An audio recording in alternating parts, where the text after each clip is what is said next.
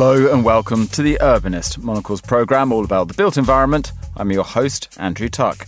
Coming up, the challenge has often come from this idea that you simply replicate a model. The first petrol filling station was set up in 1914. You know, we've been going at this for over 100 years. So, of course, that whole process has evolved, and that's very much in our minds. Roads are ever evolving parts of the public realm.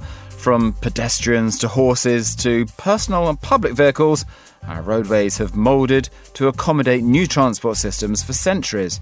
So, how does the age of technology influence our streetscape?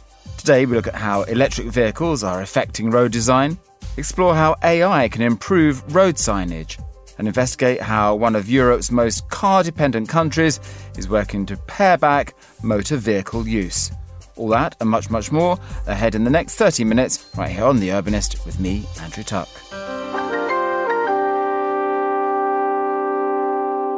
One of the biggest changes to the transport landscape from the past decade has been the proliferation of electric vehicles. As the number of EVs on our roads has grown, considerations need to be made in regards to infrastructure design. Electric cars, in comparison to their gas powered counterparts, have many different demands on the built environment. Hydrock is an engineering, energy, and sustainability consultancy based in the UK, and as such, needs to have answers on how a future that is fossil fuel free affects the built environment. I was recently joined by Chris Bowie Hill, Director of Innovation Delivery at Hydrock, to discuss this topic, and I began by asking Chris if the increased weight of electric vehicles is a big concern for existing infrastructure such as bridges and car parks. The challenge arises when you take what we have now and simply just try and go, okay, internal combustion engines, so petrol, diesel cars, and then just replace them with an EV. There are additional challenges that we need to think about. So, for instance, car parks. Car parks are strong. They're plenty strong enough, but there are some natural balancing mechanisms that happen here. So, from a fire perspective, we need to space the cars out more. And then once you take that extra weight, but you're spacing it out more in the car park, actually it starts to kind of self balance you mentioned bridges. Well, you got to be really careful when you're designing a bridge. You know, you, you don't want to find out on a really snowy, really windy day that actually a load of lorries get stuck on that bridge. And so that's kind of how they're designed is with layers and layers of factors of safety and all for good reason. So actually, once you put the extra EVs onto that, it actually just doesn't really make that much difference. So I think it's almost a bit of a, a moot point in lots of ways. On the spacing issue, then, batteries, in some instances, have caught fire. Is that why the spacing issue becomes more pertinent when you have EVs?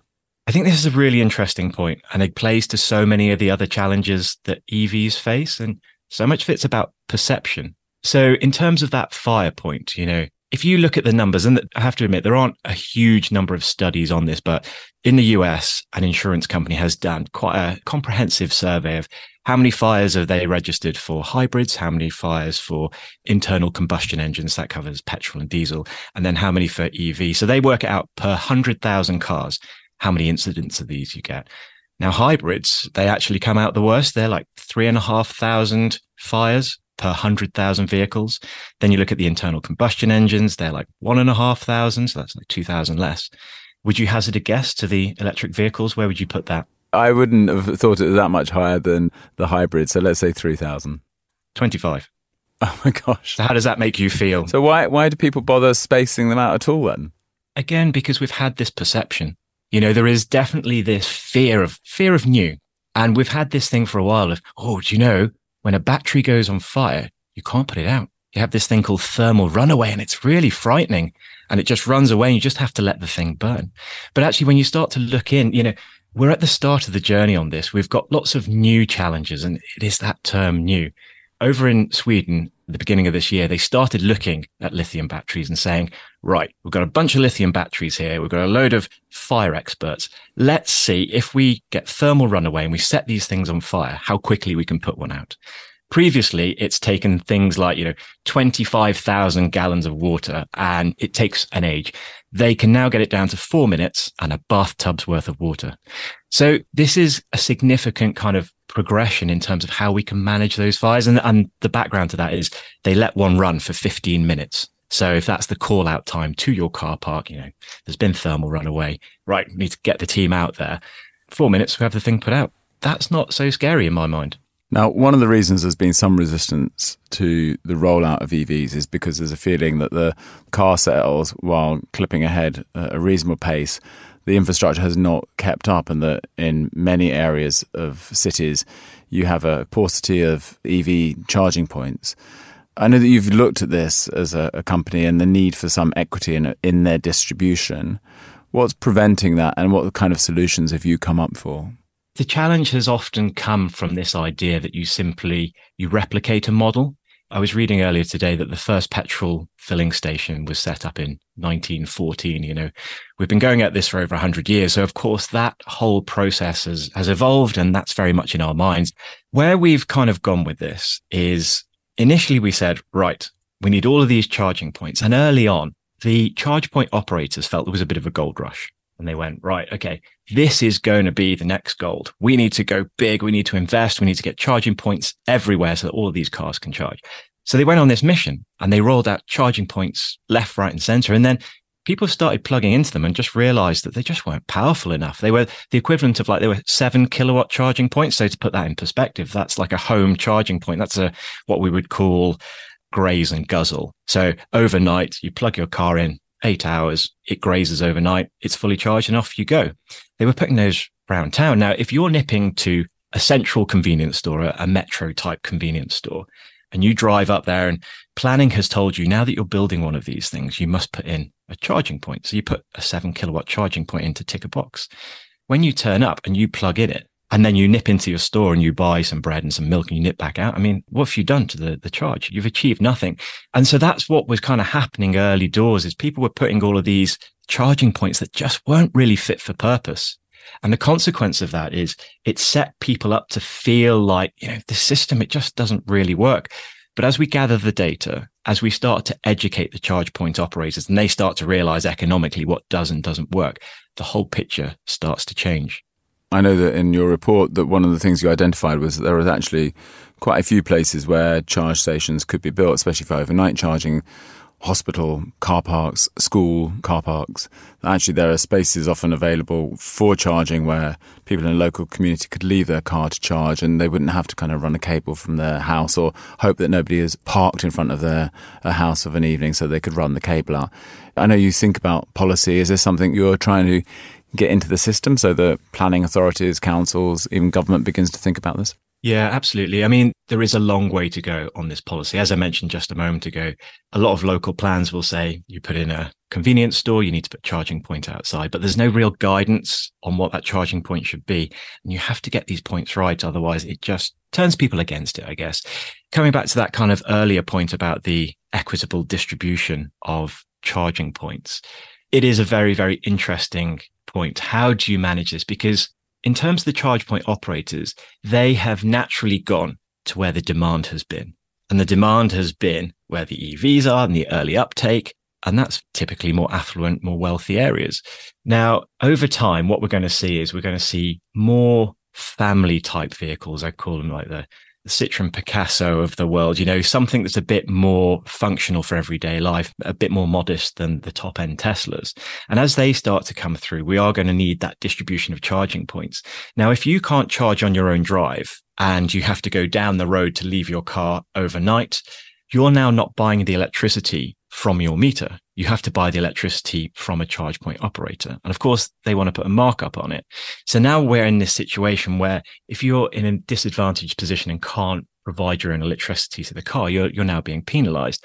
So the way we see this is that this is where we need local authority and government intervention to consider this a little bit how you consider bus routes from a transport planning perspective. Not all bus routes are as profitable as each other. So how do you start to manage that? Because, you know, from a, a market centric perspective, what would happen is all of the bus routes that didn't make any money, they just die off. And all those that did make money, they would prosper and grow. But of course, that's not equitable. And there is the danger that that starts to happen in terms of EV. So if you take that bus model, can also start to look at things like bus passes. How might you make that work in terms of EV passes? And how, in terms of getting a bus operator to run bus networks and saying, well, look, that one isn't as profitable but everyone has a right to transport. So you start to work with the charge point operators and say, right, this area is wealthy and that's great. That works for you. This area isn't so wealthy. And so you're not inclined to go there, but you must. And you need to balance how you charge one end to the other. And then we can start to provide incentive rates. You know, maybe it's key worker, maybe it's your own benefits. But in terms of you having a card whereby you can plug in and you get discount rates, and all of that needs to start to be factored into the charge point mechanism. Chris Bowie Hill from Hydrock there, and thank you for joining me.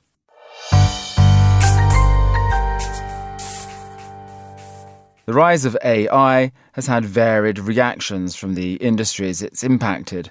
In the world of transport and infrastructure, autonomous vehicle use has had mixed reviews, but there are ways AI can be employed to improve our roads without rousing concern for driverless disasters. The Swedish company Univrses reverse engineers the autonomous car using the images they capture of roads to instead report back on how best to improve design and maintenance. Andy Jones recently caught up with the CEO of Univrses, Jonathan Selby, and sent us this report. It is a familiar plea from drivers the world over. When will those in charge do something about these potholes? Or that tree branch hanging dangerously into the road? And what about that lethal bend in town where you have to take your life in your hands every time you pass it? Oh, and I'm sure that speed limit sign is completely in the wrong place. Don't these councils have eyes? Well, right now, in several major European cities, councils are finally putting eyes on cars. Stockholm is just one of these cities where every taxi is now fitted with an AI camera which can help authorities see every pothole, burst pipe, or overhanging tree just as quickly as you do, logging its exact location and the nature of the issue it is causing. That's right, the very second your front wheel crunches through a crater sized hole in the road, the hazard is spotted, a picture is taken, and forwarded on to the relevant department. The AI can assess accurately how deep, wide, and how problematic the hole is. Then, AI technology at the council end flags up the most serious cases for instant human intervention. The technology is provided by Stockholm based company Univrses, and while it was launched there, it is already operational in Italy, Netherlands, and London, where even the iconic black cab drivers are being fitted up to use it.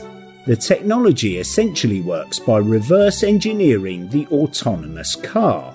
Driverless vehicles work by taking endless images and data points to navigate changing road events.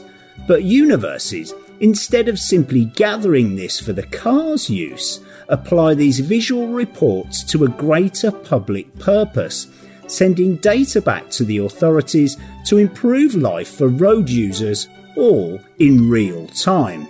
And, says Univrses, the technology is not only extremely simple and cheap to use, but it's spotting all sorts of things. My name's Jonathan Selby. I'm the CEO at Univrses. Today, on the streets of Stockholm, we're using computer vision to help harvest data about the city. And this is where we work with the largest taxi fleet in Stockholm, Taxi Stockholm, and other vehicles.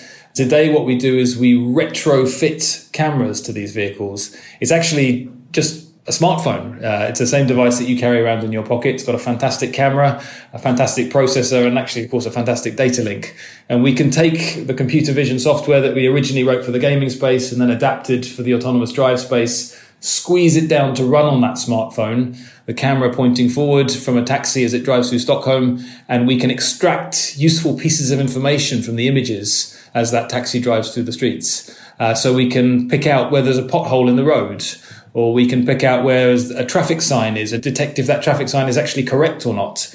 Uh, we can detect if there's a roadwork on the street and then detect whether that roadwork is actually started on time or finished on time. One of the features we can detect actually quite easily because is a traffic sign. Traffic signs are designed to be visible to you and I as human beings, and so that means it's quite easy for us to pick up in the image. But once we've detected that sign, we can then go to the next level to say, should that sign be there? in the first place? Is it correct? And also, is that sign fit for purpose? Is there a tree growing across it? Is the sign faded? Is it bent and leaning over?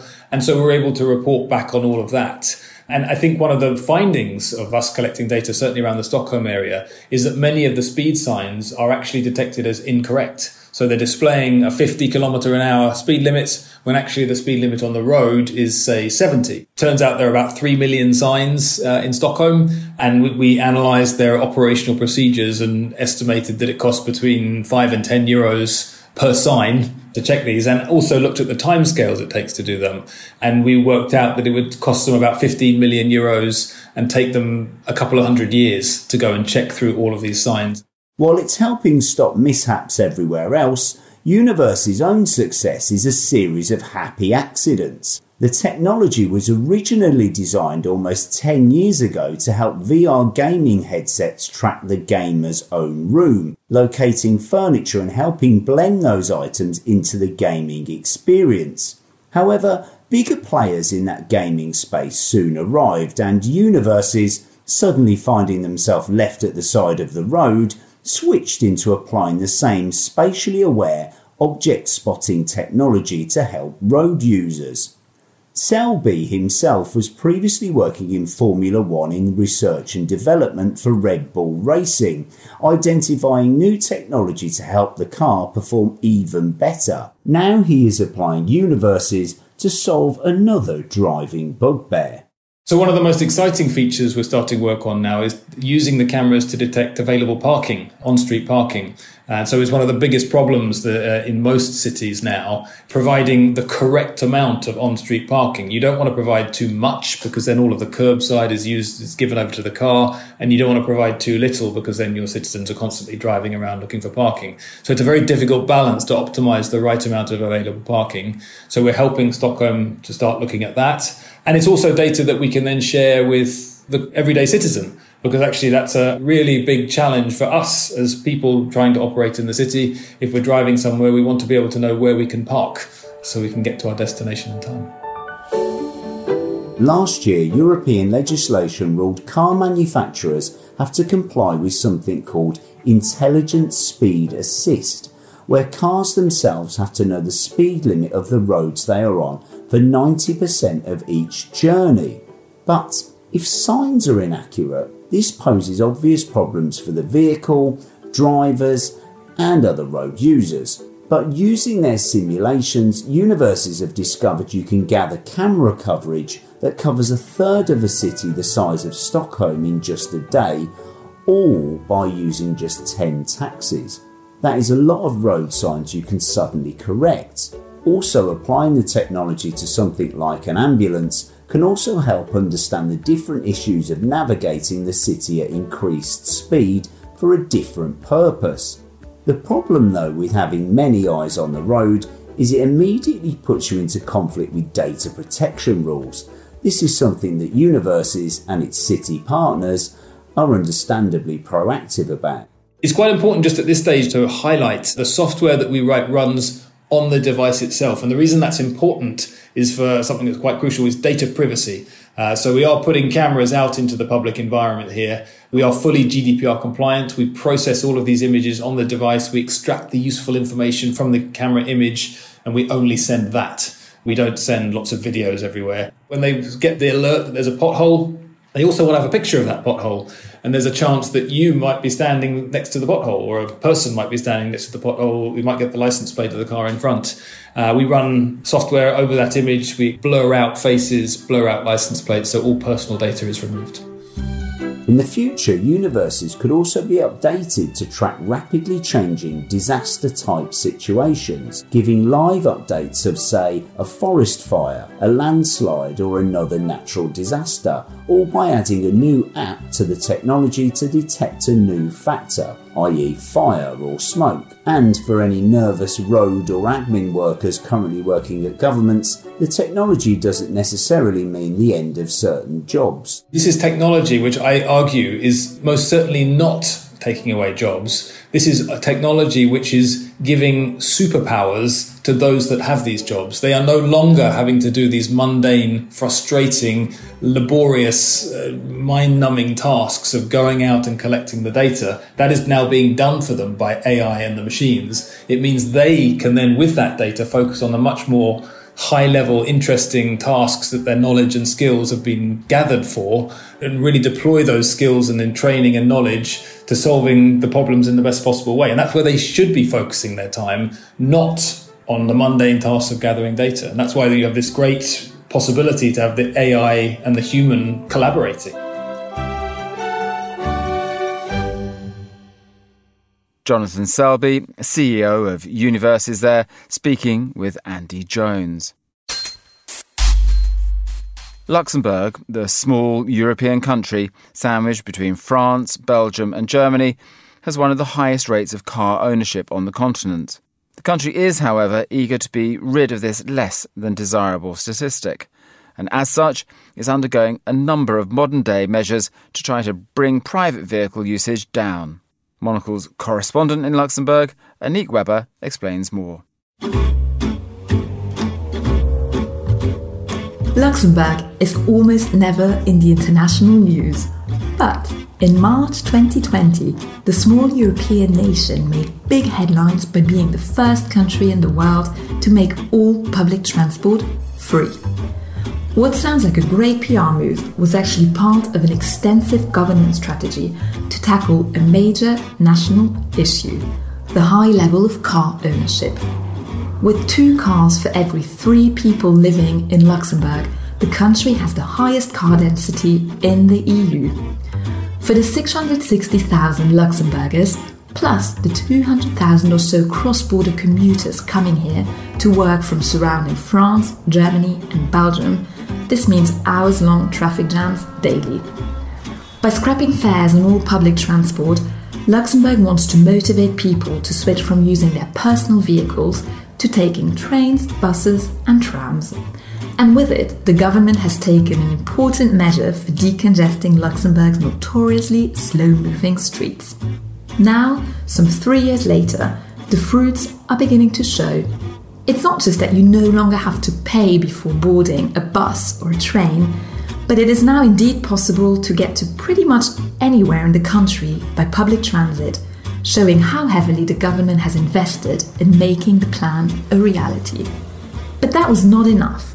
Besides expanding its countrywide bus and train network and building a brand new tram system for the capital, the government worked hard to improve its cycling infrastructure. It's now not uncommon for residents from villages to cycle to their local train station before boarding one of the very regular train services to Luxembourg City, where the majority of people are working.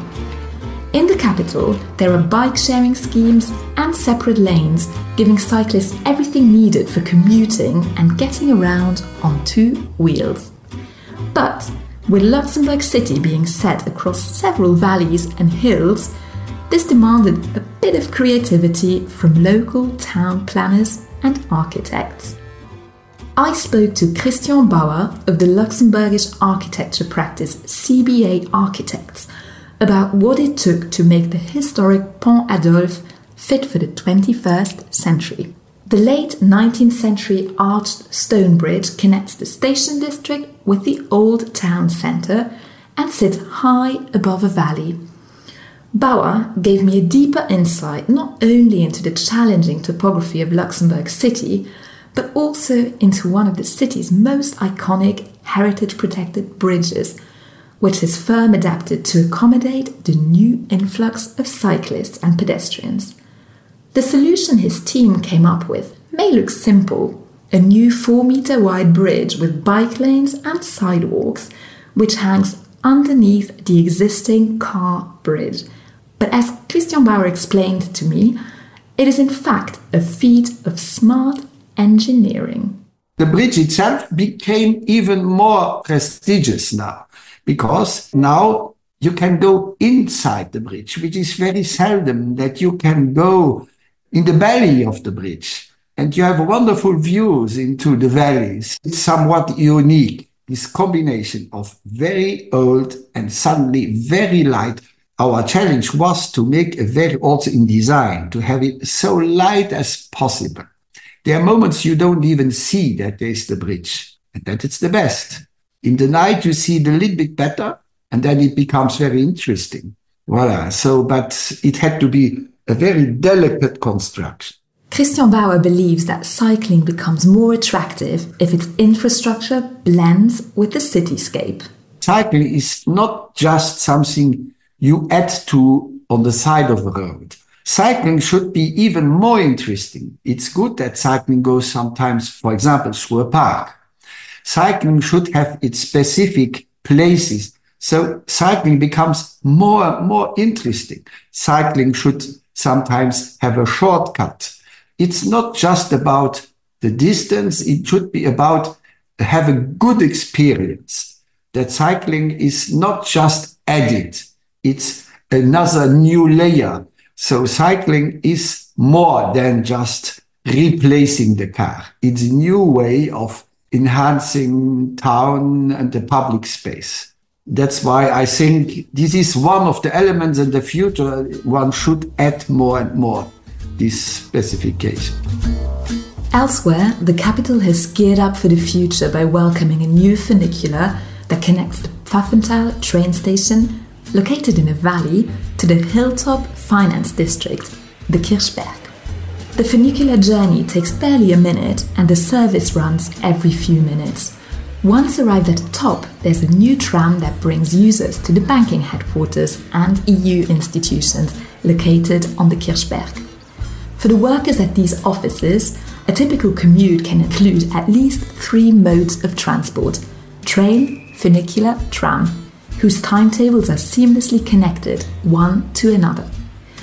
On a weekday morning, the Pfaffenthal train station is bustling with people and activity. Students on their way to school, people in suits on their way to work. It's proof that the efforts to drive down car ownership have worked out pretty well for Luxembourg so far, and most importantly, that there's a cultural shift happening too among residents. In Christian Bauer's architecture practice, where 32 Luxembourgers and cross border commuters are employed, colleagues commute in on all sorts of modes of transport. He thinks it's a blessing that Luxembourg is such an international place because, according to him, it's the foreigners who are more open to waving goodbye to the car. We have many people coming from Germany or from France, from distance. So I would say most come with trains, public transport. The mentality is changing because we have much more foreign people in Luxembourg. Luckily, luckily, Luxembourg, who was a little bit conservative, sometimes too conservative, we get the people coming from abroad.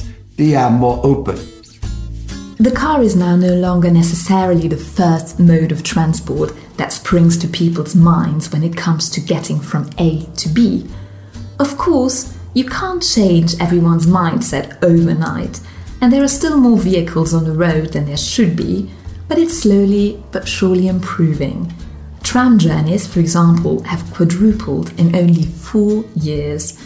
There are also more car sharing schemes than ever to get people to move on from owning their own vehicles. Luxembourg hasn't quite reached its goals yet. The tram network, for example, is still being expanded to go all the way to the airport by the end of 2024. But the country is firmly on the road to a more car free, carbon neutral future. My thanks there to Annick Weber.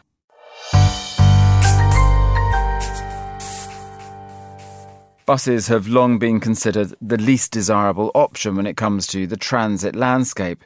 By choosing affordability, riders have had to sacrifice comfort, efficiency, and sleek design. Flixbus is a German sustainable mobility provider pouncing on the current push for public transport in the hopes of making coach travel, well, cool again. At the recent Web Summit in Lisbon, Carlos Rebelo caught up with the company's CEO, Daniel Krauss. Let's listen in to their conversation. Initially, we picked something up which was not there in Germany for some years because Germany took invest in tracks and therefore it was not allowed to do intercity bus transportation. That changed in 2013. We started. In many other countries, there are buses even for centuries, like in the US. But it's the question of how you do that. It has to be very easy. It has to be, you know, sustainable in terms of not only green, but also, you know, with a good offering. And ultimately, it has to be affordable. And these kind of things we try to combine with the support of technology. And therefore, well, it turned out that we not only have a good load factor, which means a very good per head uh, carbon dioxide footprint, but also with the load factor, you know, we have a cost advantage and therefore have an affordable offering. And these two things attracted the people, and I guess it took maybe three to four years when we really realized that's a movement, more or less. Often, when uh, cities and authorities discuss investing in mass transportation, the priority seems to be the train, seems to be rail.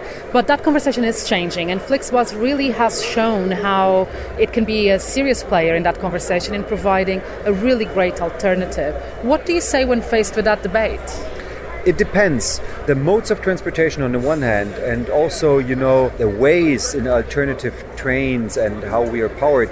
In the future, it's more colorful. So you'll see battery driven and you'll see hydrogen. And you will need to have trains for long distance services. And I love the decision the French government took in terms of uh, abandoning short haul flights wherever high speed train connection is live. And you need buses buses of us for you know mid-term connections, so between a super long term and public transportation, because that's very affordable and very flexible. And in public transportation, well, obviously uh, that's a mixture, and you know whether it's a tram or uh, a subway, whatever helps to bring people out of their individual cars, because we really have to understand collective mode of transportation is the only way where the entire transportation industry can move the needle towards a greener planet. Talk to me a bit about Flix's sustainability goals and how are you contributing to this transformation you were just describing? So we published our ESG report recently, and we said that uh, until the end 30s, so uh, latest 2030, we will convert our entire European fleet to become fully carbon neutral.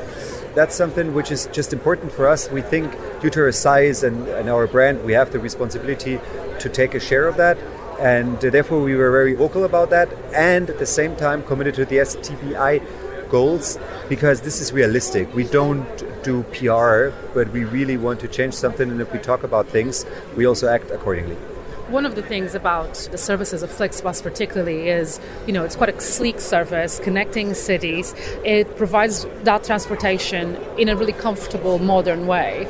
And as you said, you operate in some cities that have had buses connection for ages. How are you convincing them to use your service instead? Is it about quality and price? How have you diverted users? So sometimes I'm saying we made buses sexy again. And essentially, you really have to be close to the customer and understand their needs. First and foremost, the inventory, our product, so the possibilities where you can travel is most important. And then you have to look at value for money. So that's what I'm saying when I talk about affordability. And then we're also serious about the sustainable part. So people know that they can either compensate, but also, you know, know that uh, we're serious, you know, about changing our fleet and doing good towards the planet. And these kind of arguments make us, I believe, attractive to customers. And that's kind of a almost a flywheel. You have to be very close to the customers, understanding the demand, and then uh, provide your offer accordingly. And then usually people chose properly.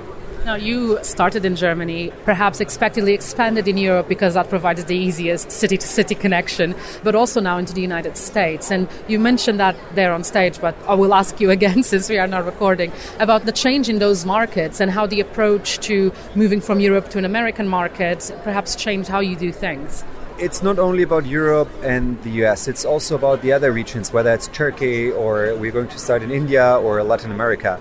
You really have to make sure that the easiness and the economies of scale from a global platform is something we provide everywhere. We not only think global, we also have to act and adopt local. And that is the reason why we always have local teams and why we always adjust ourselves to the local necessities. And there, especially in the US, there is less public transportation, and there we're a real alternative to you know the individual cars, which some of them they didn't have before, or not on a level we can provide in terms of being sleek. And I guess uh, just uh, finally, uh, the last question I have for you is about, you know, if the nature of your job has redefined how you look at transport in general. You know, are you able now to be a passenger on a bus, on a train, and not think about work and how you can bring that on to applying it to Flix and to the user experience? Are you able to enjoy traveling? I always enjoy traveling and I still do. On the one hand, on the other hand, I'm kind of addicted to what I'm doing. I love the company and I love also the impact we have. Therefore, I keep on thinking always how we can, you know, do even better to the customer. And well, I do that while I'm traveling in trains and buses, of course. But essentially, before I started the company, I used my personal car way more often. So meanwhile, I'm only on buses and trains. There's almost no reason for an individual car because the freedom to choose to do nothing, look out of the window, read a book, or think about work, you only have if you're free and being safely transported, like with Flix. Flixbus CEO Daniel Krauss there, speaking with Monocle's Carlotta Rebello. And that's all for this week's episode of The Urbanist. Remember to subscribe to the podcast to get new episodes direct to you every single week. The Urbanist is produced by Carlotta Rebello and David Stevens, and David also edited the show. And to play you out this week, well, here's Portishead with Roads. Thank you for listening, City Lovers. Stone.